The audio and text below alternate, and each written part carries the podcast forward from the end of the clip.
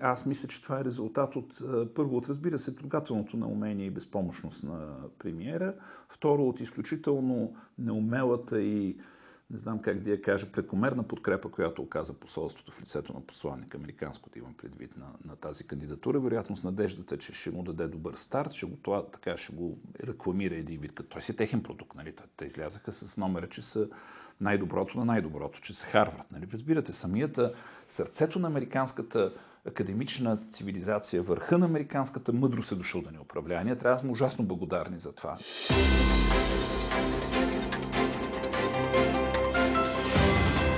На Шипка вече всичко е спокойно. Боят с снежни топки приключи. Новината е, че ще има нова партия, но когато му дойде времето. Вие сте директно в новините, политическия подкаст на Дирбеге. Здравейте, аз съм Стефан Кунчев и днес студиото съм поканил Харалан Александров, социален антрополог. Здравейте, господин Александров. Защо хората у нас оценяват, т.е. не оценяват еднозначно войната в Украина? Имате ли представа? Не мога да кажа. Да, опасни са генерализациите, но това, което мога да кажа е, че от моите изследвания – е, че общественото мнение е дълбоко разделено в България, поред поводи поред линии, че всъщност само чака да се появи нов повод, за да се раздели отново. Така да се каже, ние сме в процес на разпад, на дезинтеграция и в този смисъл е абсолютно невъзможно да се обединим около каквото и да било. Това е едната причина. Другата причина, разбира се, е историческа. Отново казвам, това са хипотези, много се струва да бъдат проверени. Историческите причини са така дълбоката свързаност, културна, цивилизационна, менталитетна, някакъв смисъл економическа с Русия и силното нежелание да я видиме като враг. Третата причина е, разбира се, невежеството и неразбирането на това, което се случва. И четвъртата е дълбокото подозрителност към всякаква пропаганда и към мейнстрима. Всяка теза, която се налага масово, в момента очевидно нали, по силата на нашата принадлежност към западният свят се налага така решително тезата за Путин като престъпник и Украина като невинна жертва, тя автоматично поражда съпротива. Не, че не е вярна тази теза, аз голяма степен я споделям. Разбира се, реалността винаги е по-сложна и нюансирана, но тъй или иначе, в момента в който масово започват да убеждават нещо, българите си казват нещо не е наред тук, сигурно има нещо скрита версия и започват отчаяно да търсят альтернативна информация. Явно, че все по-трудно ще намират, тъй като руските медии, които изцяло са контролирани, разбира се, от кремълската пропаганда, по всичко си личи, че ще бъдат ограничени. Аз лично очаквам тази проруската версия, прокремълската по-точно, защото симпатиите и любовта към Русия са отделно нещо от така преклонението пред Путин и пред силата му. Но моята хипотеза е, че тя временно ще влезе в андерграунда. Ще се превърне в нещо като, като субверсивна, като гето култура. И това, разбира се, ще направи по-радикална, по-реваншистски настроена и по-отмъстителна. Но нали, тежки времена идват за русофилите, очевидно. Киев ли обаче според вас голямата цел на Русия в тази война? Това е напълно извън сферата на моята компетентност. Според мен е, каквото и да каже, ще бъде логическо. Аз, за разлика от мнозина, не, смятам, не смятам, че разбирам от всичко. Това, което мога да кажа от моите така по-скоро исторически занимания с логиката на империите, че в момента сме в режим на имперски сблъсък. Нали? Просто руски империализъм отново е на сцената и вече нямаме еднополюсен свят. Имаме два е, успорани американската хегемония. И е, логиката, тъй като аз не вярвам, че Путин е полудял, напротив, смятам, че това е брутално, абсолютно рационално и премислено поведение на автократ който, и диктатор, който няма много свободни ходове, няма много какво да губи. За разлика от него, Запад има много какво да губи цивилизования свят. Най-много, разбира се, ще загубят клетите украинци, които са територията на този сблъсък и това премерване на силите. Но според мен целта му е да завземе колкото е възможно повече територия и след това да я търгува. От Украина, все от пак Украина. да уточним, нали? Надявам се. Ако Украина падне, това не се случи за щастие, беше се сгромолясала твърде бързо и твърде лесно, съвсем сигурно щеше да погледне към други територии, например тази част от Молдова, която е с руско население. Аз не мисля, че той ще успее да изпълни цялата си програма, т.е. да принуди развития свят да преговаря, да предоговори условията. Той, той беше поискал да се върне НАТО там до границите на 1997 да. година. Това е абсурдно. Абс... Надявам се. Надявам се, да. Че, Защото че... това означава много по-различен конфликт вече. Това не, това означава предоговаряне на поствоенният дневен световен ред, нали, който определено ни устройват, защото ние най-накрая сме от печелившата страна или поне така изглеждаше до този ден. До този момент, да. Но не мисля, че той ще го изпълня. Аз не мисля, че той ще има ресурс да договори нещо повече, освен това да си вземе своето парче от Украина и евентуално да свали част от санкциите. Тоест, вашата прогноза е разпоръчетосване на Украина. Така да, те през цялото време преговарят и през цялото време държат връзка с Запада. Той проверява по изключително брутален начин наистина, докъде може да ги навеща. Всъщност всичко му се получава до сега. Нали? Тъжната истина Някой е, че... казва, че се бави че този Блицкриг всъщност се е провалил. Да, аз така мисля. Да, Блицкрига се прави поради руска мърлящина, най-общо, най-общо казано. Нали? Просто не, не са в такова, толкова добро състояние, колкото си мислеха. Бавят им се танковете, имат логистични проблеми, се дори, че няма, има недостиг на гориво, което просто звучи абсурдно. Не знае какво е. Вижте, в момента всичко е пропаганда и нали, ние не знаем какво се случва там. Основното, което не знаем и което е много важно, разбира се, е какво е обществените настроение в Русия. Какво е общественото За това нищо не се чува. Ако то Освен е някакви древни протести. Да, освен ако е консолидирано, не знам дали са древни или не са. Значи, руснаците са нормални хора, но от друга страна са много обидени и наранени, нали, тъй като там културата е милитарна, традиционно, това е така воинствена цивилизация, те са, може, може да се каже, са последните викинги, които станаха, нали. И това за масовия руснак говорите така? Да, да, да, да, Те нямат, те, те, аз съм ги виждал. Аз съм виждал как, колко, как се радваха в положение, че, при положение, че нямат на какво друго друго да се радват. Нали? Това са като цяло бедни хора, които живеят трудно, на това, че си взеха Крим. Това е тази особена психология, през която трудно ни е да разбереме, нали? която възприема себе си като ценен и ти, ти си смяташ, че си ценен, успял, значим през идентификацията с голяма група, с голяма общност, в случая с империята. Така и не я изтъгуваха тази империя. Очевидно ще направят опит да я възстановят. И това е масово настроение. Той, Путин го изразява това нещо. Той не го налага просто. Няма никакво съмнение, че го поддържа с пропагандни средства и с репресии, с арести на опозиция. Нали? Това е страшно, което се случва но няма и съмнение, че в голяма степен получава някаква популярна подкрепа. И за това, и тук всъщност на различни езици си говорят двата свята. Ние сме, разбира се, част от този свят, който познава достатъчно добре руския, за да е подозрителен към а, пълната победа, чува, да, към това, което чува. Най-голямата грешка на западния свят е, че свежда а, конфликта, който е разместване на тектоничните плочи между една империя, която е в момента в апогея която почва обаче бързо да, според мен, Американската империя е в криза. Нали, те имат поредица от провали. Нали. Да, Последния беше в Афганистан, в Сирия. Да, да. Вие не сте единствен, който го твърди. То очевидно. И американски империализъм почва полека-лека да изглежда несъстоятелен, от, особено поради драматичното разминаване между риториката, нали, която в името на демокрацията и на човешките права нанесе тежки и непоправими щети на цели райони.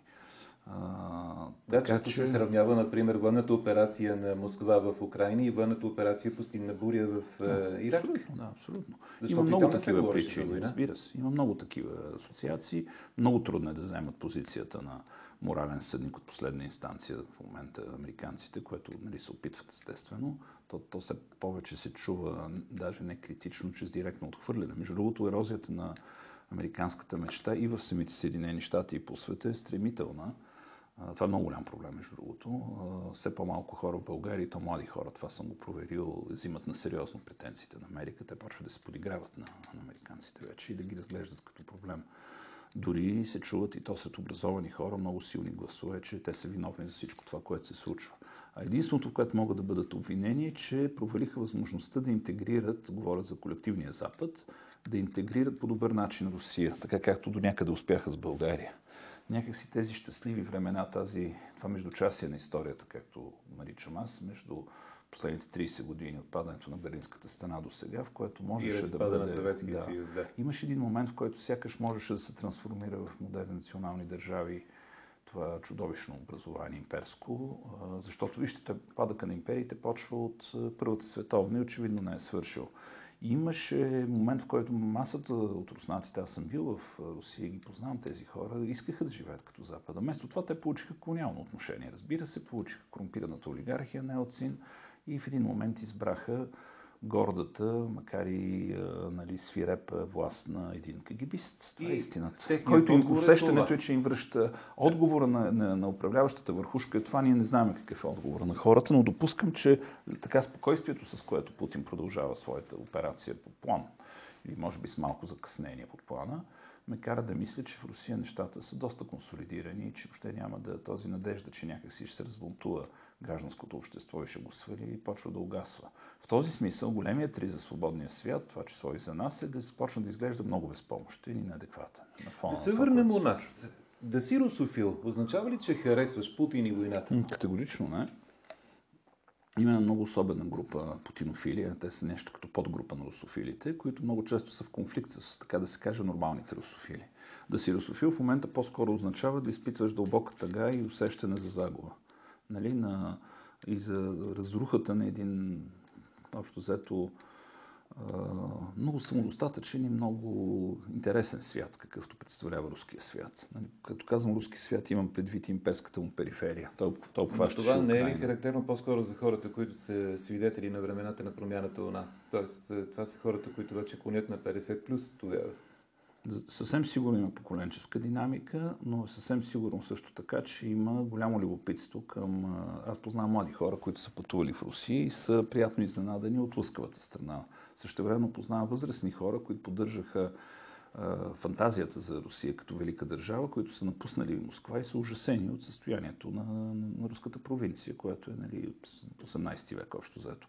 Така че тази особена, особено формирование с много мощно културно присъствие, с много силни идентификационни маркери, с много силна а, идея за уникалност. Нали? Това е характерно за всички периферни цивилизации с претенции. Нали? Това е претенцията, че расистството е альтернативна цивилизация. Тя вече си има философ в лицето на Дугин. Има величествена книга, беше издадена на български. А, той измисли четвъртия път. Нали. Те, те вече, всяка, вижте, всяка диктатура, всяка автокрация започва да си произвежда собствена идеология. И, и на руснаците им се налага да го правят движение, тъй като очевидно комунизма не върши работа, очевидно е трудно да бъде реставрирана старата имперска идеология и те ще трябва да измислят някакво нещо хибридно. Както разбира се да много успешно водят хибридна война. С Запада не е така. Значи, за щастие, от другата страна. Но пък той не живее ли самодоволно от друга страна? Запада. Запада. Да. Запада живее в постоянна самозабуда и това е претенцията за супермасизъм и универсализъм. Това е едната забуда и другата е постоянната склонност да редуцира простото, сложното до просто, да упростява света, най-често економизирайки политиката. Нали? В момента го и чуваме и го виждаме. в момента е такъв. В момента отговор е, ние ви, вие ще ви накараме да, да изпитвате економически трудности, ще ви накараме да се чувствате бедни и вие ще, ще ви дойде къла, нали? което е много наивен версия за, за това как работи Има хора, които мислят, че олигарсите не могат да причинят щета на политиката в Русия, защото те действат съобразно политиката в Русия. Нямам никаква идея какво означава да си руски олигарх. Нали, те са много особена и митологизирана каста, нали, която някак си гледаме отвън и отстрани. Според мен това е, те са функция на, на автокрацията. Значи Но... не може да... Вижте, в едно от характерните неща за руската държава империя, освен това, че нали, са държали със собствените си селени като сроби до 19 век, е, нали, това е парадокса на руското освобождение. Царя освободител освободил собствените крепостни, българските, поробените българи в, под османска власт са били доста по-богати и по-свободни, отколкото руснаците. Но истината е, че там собствеността е, не съществува като конструкт. Значи ти нямаш, нямаш тези дълбон, дълбинна западна традиция на, на идеята, че си собственик на това, което притежаваш. То ти е дадено време да се разполагаш с него. Императорът ти го взима, да, когато поискаш. Това, е ключовата дума дадено. Точно да. така, да. И в момента, в който, в който не слушаш, просто ти го отнемат. В този смисъл олигарсите са нещо като, като слуги, като царедворци. Нали? Те трябва да бъдат разглеждани като функция на имперския център. И като заговорихме за царя освободител, ранено ли е самочувствието ни да отбелязваме националния си празник? По-скоро са объркани голямата част от хората и разтревожени. Разбира се, има така радикалните ядра, които го използват за, както се случи вчера, нали, за провокации, с ползват, според мен, безобразен начин на тази дата и свързаната с нея тържественост и помпозност, понеже ние обичаме помпозно и тържествено да ги празнуваме тия неща. Пак слушахме речи, гледахме патрули, нали, разходи се президента напред-назад и политиците. Общо взето на гол тумбак, че в те пищови. Това е нашето отношение към празника. Но така или иначе, то, той е много важен. Той е част от нашата история, част от нашата култура, част от нашата идентичност. Не може просто така да бъде отменен. Неговата брутална употреба за политически цели е просто още един от знаците за, за моралният и културен опадък, в който се намира българското общество. Всяко нещо, значи всеки ресурс се ползва в мръсната война за властта и няма няма нещо, което да не бъде плечкосано и осквернено. Случи се вчера и, и националния празник. Да. Защо обаче ударите на Русия в Украина, в крайна сметка, нанасят политически щети у нас? А защото има много голяма, дълбока, така разположена доста плътно на терена, политическия терен, Петър колона руска, разбира се. Значи, как вижте това правителство, то половината е русофилско. Има едно великолепно изследване на Бояна Димитрова, аз много говорих с нея, на Research, след като го публикува, в което показва нещо изумително а, това е интересно. което се да. казва, че българите вече не харесват чак толкова не, много Путин. Истината, по-дългото изследване в него, като цяло на да, има, тя, тя мери как са разпределени по партийна принадлежност симпатиите съответно към Русия и към Запада. Така. И най-голяма изненада, че най- прозападни са Демократична България и веднага след това с много малка разлика ГЕРБ. Изненадата е, че хората, които са гласували за подкрепяме промяната, която има проносирано прозападно поведение и нали, целият типаж е такъв на нейните лидери, а, се оказа, че е разделена на половина, почти като, като при Слави Трифонов, като това, там, какво беше, има такъв народ. Има такъв народ. Оказва се, че това е механичен сбор и то самото правителство е такова, нали го виждате, то, то е слепено с плюнка, да не кажа с нещо по-неприятно. То е събрано, защото не трябваше да има правителство, защото имаше едни хора, които видяха опортунистично шанс в това да са в управлението и защото го разглеждаха като акционерно дружество, което щеше да разпределя големи печалби, които страхувам се няма да дойдат, понеже по всичко си личи, че вместо печалби ще се разпределят загуби. Това е голямата драма на тези хора в това правителство. Те влязаха вътре, за да изкярят, а сега ще се наложи да понесат всичко това поради иронията на историята, което предстои да се случи в България. Стремително обедняване, радикализация, тежко усещане за загуба и за предаване, предателство от страна на елитите, много омраза. Тя почна да се проявява. Още не знам как ще се справят с това и доколко са подготвени. Да, да им е Господ на помощ. Аз искрено им се чувствам. Вторият мисли, кога очаквате да му дойде времето на политическия проект на Стефан Янев? Не знам. Това е въпрос към Стефан Янев, който трябва да бъде зададен. Според мен е, правенето на политически проект не е просто да удариш тъпане и да го обявиш. Това е много работа, много обиколки. Той разбира се популярност, каквато на Стефан Янев не му липсва, защото той е така достолепно изглеждащ човек. Има такива настроения силни. Нали? Най-общо казано, това е желанието на огромната част от хората някакси да запазим неутралитета, да се снишим или някакси да подскочим и да се разминеме с ужасният императив на историята да вземем позиция.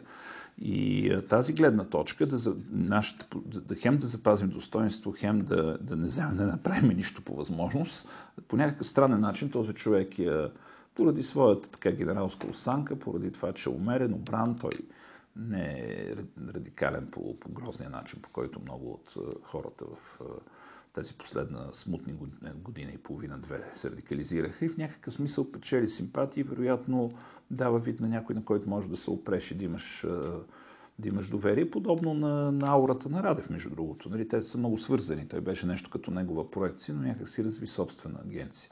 Така или иначе, около Радев и неговия кръжец и там неговите служебни правителства се появи нещо като люпилник, като инкубатор на нови политически проекти. Пръкнаха се тия двете пиленца, нали, които сега се опериха и които в момента се опитват да управляват. Да, да, да, те са, нали, естествено, те са изцяло негов продукт, въпреки че се опитват нали, да, се еманципират по един трогателен начин, а той им се кара строго като такъв загрижен и малко сърдит баща. Ще видим как се развият тия синовно-родителски отношения. Обикновено драматично се развиват български условия, особено когато залога толкова висок, но така или иначе няма никаква причина да не се излюпят и други пиленца от там. Така че може да, да очакваме, ако президента поиска и ако а, всъщност а, държа топла връзка, нещо, което няма как да знаем, той е напълно състояние да инженира още един, два, три проекта. Да видим обращението на Стефан Янев, веднага след като беше освободен от правителството на Кирил Петков. От действията и решенията, които взимаме в момента, ще зависи как ще премине България през този труден период, който ни очаква. А перспективата не изглежда никак добра. Тя не е добра и защото поведението на основните политически сили в страната в момента е базирано на популизъм и лансиране на емоционални тези. Вместо да се търсят работещи решения, се генерират краткосрочни политически дивиденти на базата на страданието на хората. Но аз съм уверен, че българските граждани вече добре се ориентират в ситуацията. Те са мъдри и няма да бъдат допуснати да бъдат използвани в пропагандни кампании в нечи интерес. Основната задача на политическото ни представителство днес, фундаменталната отговорност на политическия ни елит, е да защити адекватно националния ни интерес. А националният ни интерес е това което гарантира свободата, сигурността и благополучието на българските граждани. Това, което спомага да съхраним националната си идентичност и държавността ни. Това, което ще осигури бъдеще на нашите деца. Националният интерес трябва да бъде защитен включително и в многостранните формати, в които участваме. Тези формати не следва да детерминират, да предопределят интересите ни. Те са единствено инструментариум и механизъм за реализирането на нашите интереси. Не винаги решенията, които се взимат в съюзни формати, са правилни и добри за България. За какво според вас ни предупреждава Стефан Янев в това свое обращение? За всичко, което виждаме, за това, че нещата се развиват зле в държава. Сега това е ироничното е, че той го казва така, като че няма отношение към, към това. Истината е, че беше все пак премьер на двете служебни правителства, когато започна Той да говори, всяка държавата. знае някаква тайна. Да, то- това винаги фаща дикиш България. Той казва верни неща. С повечето от тях мога да се съглася. Между другото, единственото, което категорично не съм съгласен е а, това, че българския народ е мъдър и че е наясно какво се случва. Аз мисля, че българския народ е много объркан и мисля, че не без усилията на правителствата на Янев е вкаран в дълбок регрес, т.е. в а, на нещо, което той нарича емоционално взимане на решение. Истината е, че за целите на така политически обрат, който трябваше, беше предизвикан и който доведе Янев на власт, както и сегашната гарнитура политическа, беше вкаран в защитен режим, в режим на, на омраза, на разединение, на конфликт и на, на практика на политическа война. И тази война не е спечелена нито от едната, нито от другата страна. Ние се биеме, ние сме в момента българските институции са завзети едната от едните, другата от другите. Виждате какво се случва. Те, организациите, които са призвани да, да пазят и да се грижат за обществото, са, са, са, са в те- тежко противоборство. Нали? МВР и прокуратурата, вероятно, е най-видимият пример. Това по същество означава, че ние боледуваме от автоимунно заболяване, че тази част от нашия имунитет, институциите ни, които трябва да ни се грижат за здравето на колективното тяло, фактически разрушават колективното тяло. И това се случваше под благосклонния поглед на Янев с активното участие на сегашните управляващи. Тоест, ние сме в следващата фаза на този, този процес на раздробяване, на опадък и на, на вътрешно саморазрушителни конфликти, което, разбира се, не вещае нищо добро. И в този смисъл съм съгласен с Янев, че се задават лоши неща. Що се отнася до съюзническите формати, това, което според мен той внушава, че следването на безусловното следване на дневния ред на НАТО и на хегемона Съединените щати не, не отговаря на българския национален интерес. Аз така го чувам и страхувам се, че страшно много хора мислят като него. Това е нещо, което много лесно може да бъде чуто като, като свята истина. Дали е така, обаче аз не съм компетентен да кажа. Янев е много по-компетентен. А защо Моето според- усещане Да. е, че, не усещане, моето убеждение, защото аз постоянно говоря, работата ми е такава с много хора, че българите не вярват на, на Запада и го приемат като по-малкото зло, като просто приемат едната от пропагандните версии като по-изгодна е, и са готови да се откажат с мъка на сърцето и временно от любовта си към Русия, за да минат смутните времена и за да се върнат към обичайното си състояние. Тъй като културално ние сме много по-близки до Русия, няма никакво съмнение, отколкото до саксонския свят. Това само по себе си е голяма драма. А каква е причината според вас президентът Румен Радев да се дистанцира от до вчерашния си служебен премьер? Нямам никаква представа. Не съм това не е Къде е конфликтът според вас Не там? Трябва да питате тях. Къде да знам аз? А как Аз оценявате не между съм експерт, аз не съм политолог, може би сме сте се объркали, като сте ме поканили с тия въпроси. Аз се занимавам с изследвания, занимавам се с е, местно развитие и с човешки отношения. Това е моята сфера на. Като заговорихме- Аз не се наемам да е, отгатвам какво е в е, обърканите, смътни, смутни и обзети от себелюбие и властолюбие умове на българските политици. Нали? Това е загадка за мен. Не мога да мисля вместо тях и не знам какви са техните мисли. А загадка ли е според вас е, е, отношенията между президентство и е, Министерски съвет? Как стоят там нещата? Не знам защо, откъде. Защо ме питате неща, които трябва да питате актьорите от, до не- от дена, къде ще, ще си произнасяме от името на тези хора. Те са тези, които носят отговорността. Те забъркаха тая каша. Те ни въвлякоха в този хаос. Задайте ги на тях тези въпроси. Аз отказвам да бъда тълковател на нали, някакви объркани, очевидно много разтревожени, много притеснени и доста свирепи хора, които имаме нещастието да са на вас в България. А как коментирате тогава, или можете да коментирате проявата на подкрепа към министр от кабинет, който е освободен? За първи път ми струва, че излизат хора на площада, за да подкрепят О, да, да, министър, това мога който... да го кажа. Да, Да. Това е вече в моята сфера на компетентност. Нали? Те са две много различни неща. много, аз имам метод, чрез който мога да изследвам какво се случва в обществото и какви са обществените нагласи и твърда, че имам някаква идея какво става там. Но нямам метод, защото не съм телепат или врачка, да кажа какво става в умовете на тези хора. Да. Затова отказвам да, да го правя. Да, за хората, Имам много силно усещане за това, че това правителство е заложник на външни интереси, по-точно на Съединените щати и на НАТО. Типичният разказ в селските кръчми е, че Кирил е на Мъпет го нарекоха или Куко. Това бяха най-ласкавите неща, между другото, че той е на директно управление от Американското посолство. Нали, хората виждат в него едно симпатично момче, което няма собствена воля и това, за което се спори, кой е истинския му собственик. Има различни хипотези. Нали, кой го притежава? Ясно, че той не притежава себе си и не мисли със собствените си ум, ум нали, някой друг му казва какво да прави. Това е ужасно неблагоприятна ситуация за страна в криза. Нали, да има толкова ниско доверие към лидерството и по съместно убеждение, сред тези групи, които аз изследвам, които са по-скоро периферията и ниската класи, че този човек е, следва чуждневен ред. И на практика Янев много така е, успешно, според мен, назовава това преживяване. Нали? И неговите, мисля, че заместничка, която същото го каза, с която което той автоматично скоро, да? да, се превръща в говорител на една много голяма група хора.